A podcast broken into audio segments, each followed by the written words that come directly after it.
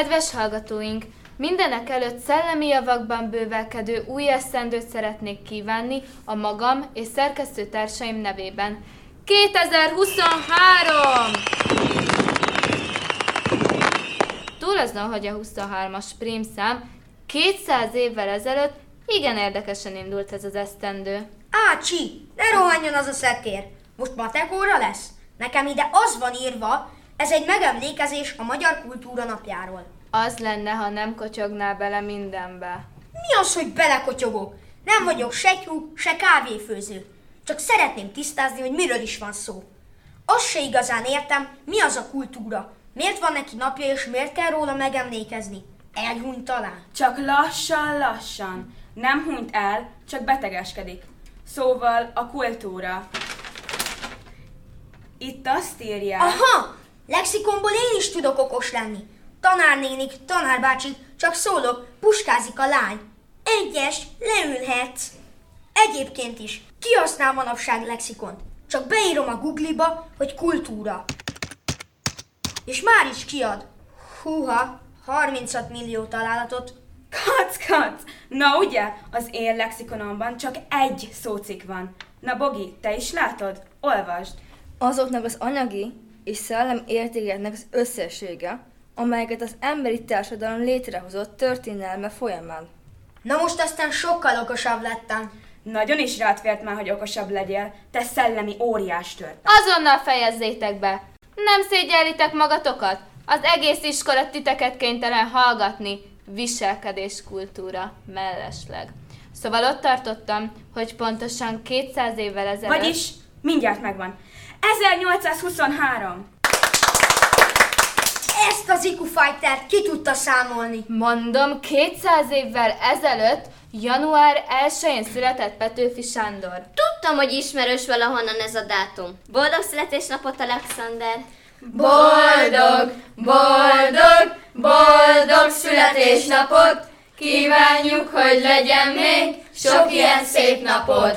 János Vitéz, anyám tyúkja, nemzeti dal. Rabok legyünk vagy szabadok? Ez a kérdés, válasszatok. A magyarok istenére esküszünk, esküszünk.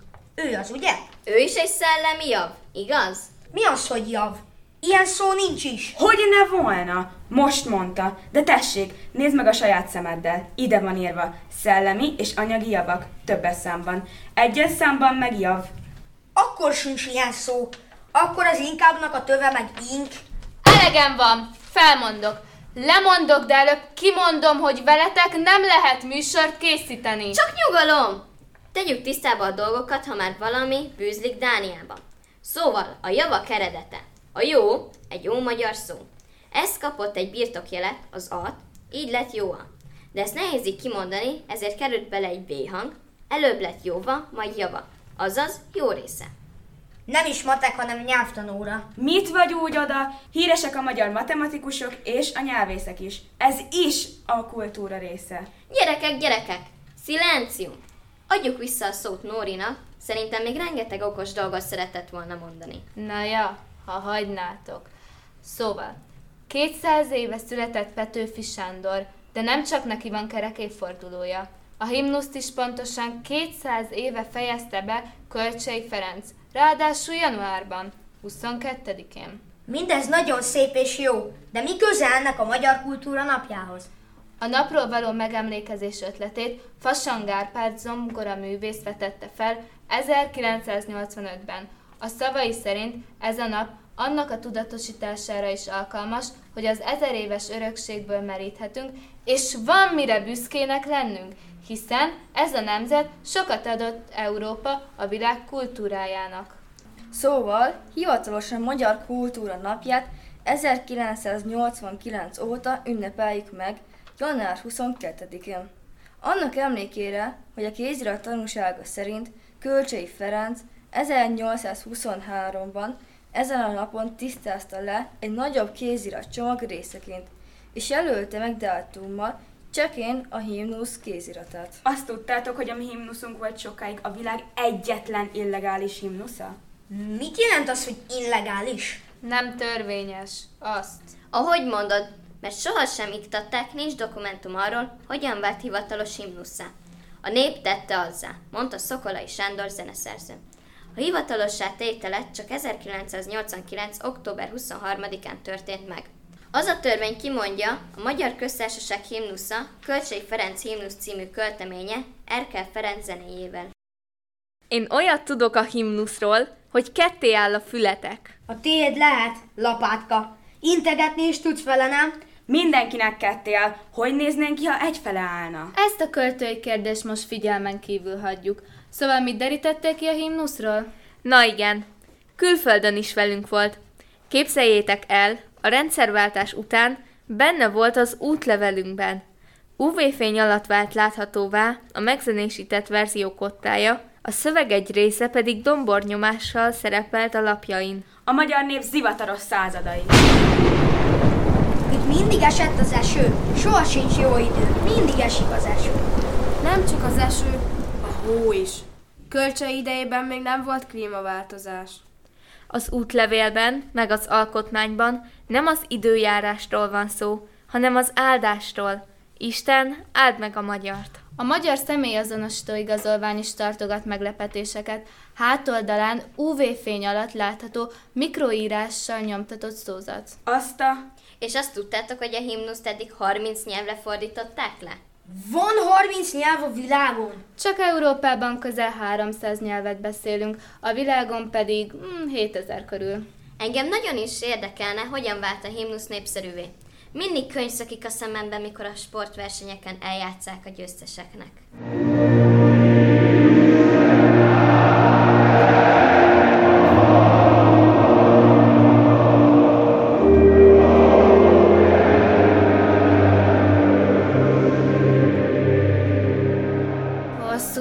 Történet, de nagyon érdekes. Azért csak röviden, nehogy bealudjon a suli. Szóval Kölcsei 1823-ban befejezte a himnuszt. Ő maga soha nem gondolta volna, hogy műve egyszer majd a magyar nemzet legfontosabb szimbólumává válik. Olyannyira, hogy Varga Viktor kardját kirántva ezt énekelte, miközben díszmagyarban nézett szembe a láthatatlan ellennel egy bérc tetején. Elég nagy port vert fel a videó. which valley.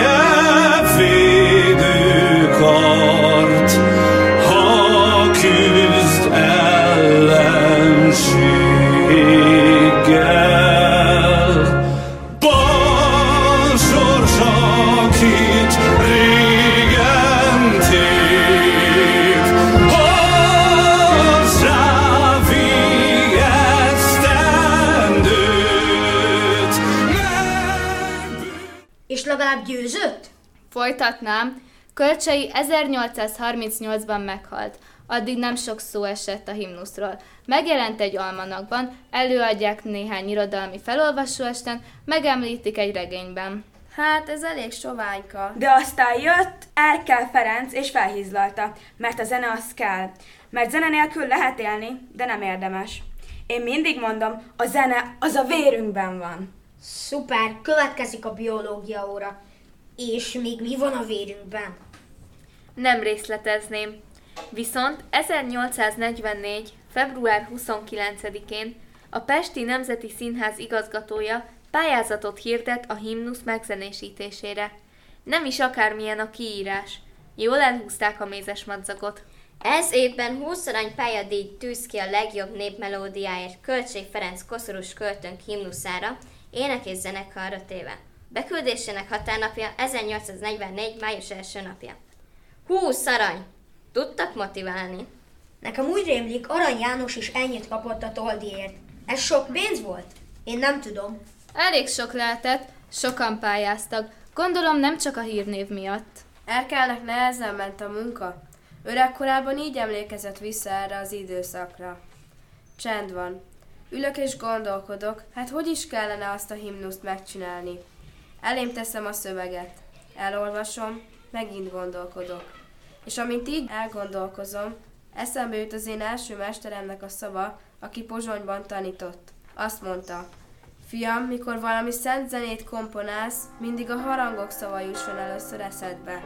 És ott, a szoba csöndességében megzendülnek az én fülemben a pozsonyi harangok. Áhítat száll meg. A kezemet a zongorára teszem, és hang-hang után olvad. Egy óra sem telik belé, megvan a himnusz. Erkel megnyerte a pályázatot, hozzáteszem jeligés volt. Senki nem tudta kirejtőzik a jelige mögött. Kölcsei egy művének részletét választotta mottóul. Itt az írás, forgassátok, érett észszel, józanon. Innentől aztán egyre gyorsabban nő a himnusz népszerűségi indexe. Egyre több nyilvános eseményen éneklik. De amit nem szoktunk emlegetni, hogy azon a bizonyos estén, 1848. március 15-én a Nemzeti Színházban is elhangzik. Először a bánkbánt adják elő, majd a közönség követelésére a Rákóczi indulót.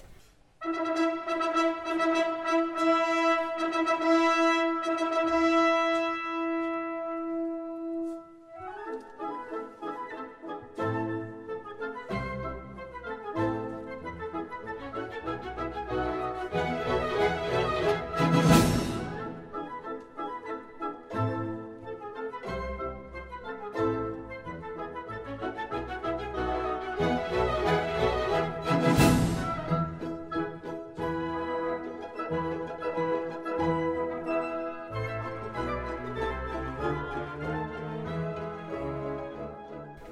követte a Marseillaise. Aztán